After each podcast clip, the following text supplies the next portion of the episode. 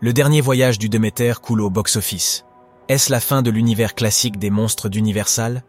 Le dernier voyage du Déméter a coulé au box-office, mais ce n'est pas seulement le film qui sombre dans les flammes.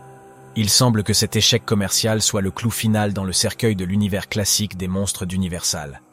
Le film, basé sur un chapitre du célèbre roman de Bram Stoker, Dracula, n'a pas réussi à attirer le public lors de son week-end d'ouverture, ne rapportant que 6 millions et demi de dollars et étant projeté comme l'un des plus gros échecs de l'été 2023. La tentative du studio de faire revivre le personnage de Dracula dans le cadre de leur expérience sur l'univers classique des monstres s'est une fois de plus révélée infructueuse, après l'échec commercial de Renfield plus tôt dans l'année. Le dernier voyage du Demeter n'a suscité aucun intérêt ni impression chez le public avec son matériel source déprimant et son manque de direction créative. Le ton sombre et morne du film n'a pas réussi à toucher le public d'horreur ou les spectateurs sophistiqués, le faisant paraître déprimant et dénué de sens. Cet échec a suscité de nombreuses interrogations sur l'avenir des films de monstres d'Universal. Avec l'annulation potentielle de projets futurs, on ne peut s'empêcher de se demander ce que l'avenir réserve aux films d'horreur et aux reboots de monstres. L'industrie sera-t-elle capable de rebondir? L'intrigue du dernier voyage du Déméter tourne autour de la mystérieuse disparition du navire Déméter et de son équipage, telle qu'elle est relatée dans le journal de bord d'un capitaine. Cependant, le film n'a pas réussi à capturer l'essence du livre ni à offrir une interprétation novatrice de l'histoire. Il semblait manquer de direction créative, ce qui a donné au film un ton déprimant et monotone tout au long du métrage. Les tentatives d'ajouter de nouveaux personnages et une fin optimiste n'ont pas réussi à soulager la morosité globale du film. En comparaison avec le roman Dracula de Bram Stoker, le dernier voyage du Déméter n'a pas montré le même niveau d'intrigue, de complexité et d'horreur qui distingue le livre. Le film ne parvient pas à créer un personnage comme Dracula qui transcende le temps et continue de fasciner les générations de lecteurs. De plus, le film n'apporte rien de nouveau à l'univers existant de Dracula et manque de créativité pour se démarquer des autres adaptations de Dracula.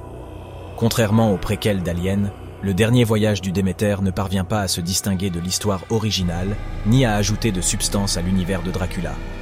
Les préquels d'Alien répondent à des questions importantes et en soulèvent de nouvelles, ce qui les rend captivantes pour les fans de la franchise.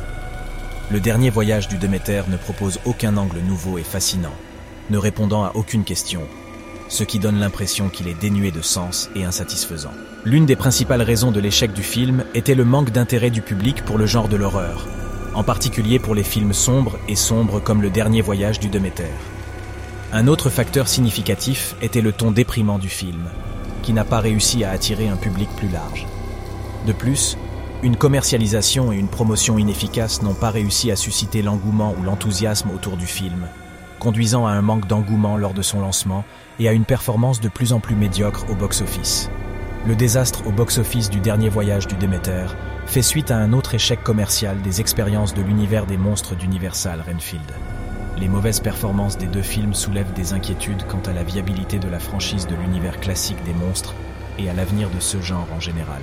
Les studios possédant des franchises similaires, telles que le Monsterverse de Warner Bros., peuvent également ressentir l'impact de ces échecs et pourraient devenir plus prudents dans leur tentative de faire revivre leur propre propriété de monstres classiques.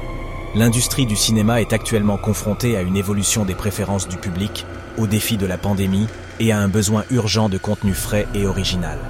Dans de telles circonstances, il est clair que les films d'horreur et les reboots de monstres devront s'adapter pour survivre.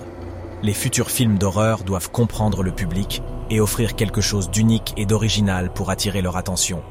La création d'un nouvel univers avec ses propres règles et la construction d'un personnage qui résonne avec le public sont essentiels à la réussite de ce type de film. En conclusion, l'échec du dernier voyage du Déméter au box-office a des implications plus profondes pour l'industrie cinématographique dans son ensemble, en particulier pour le genre de l'horreur.